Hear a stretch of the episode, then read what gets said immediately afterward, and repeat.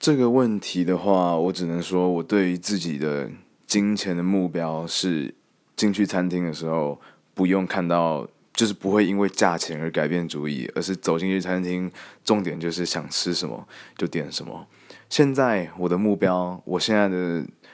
的状况，我可以做到的是去夜市或者是去热炒店点东西的时候，不用去看它的金额有多少，而是就是点点点。但是我希望以后 level 是，比如说你去金色山脉，你去随意鸟地方，或是你今天想吃一个无菜单的寿喜对不对？你就直接去那家寿喜店，就说老板给我你们最好的寿喜然后坐下来，然后就端一盘很大片的 salmon 给你，这样你就哦，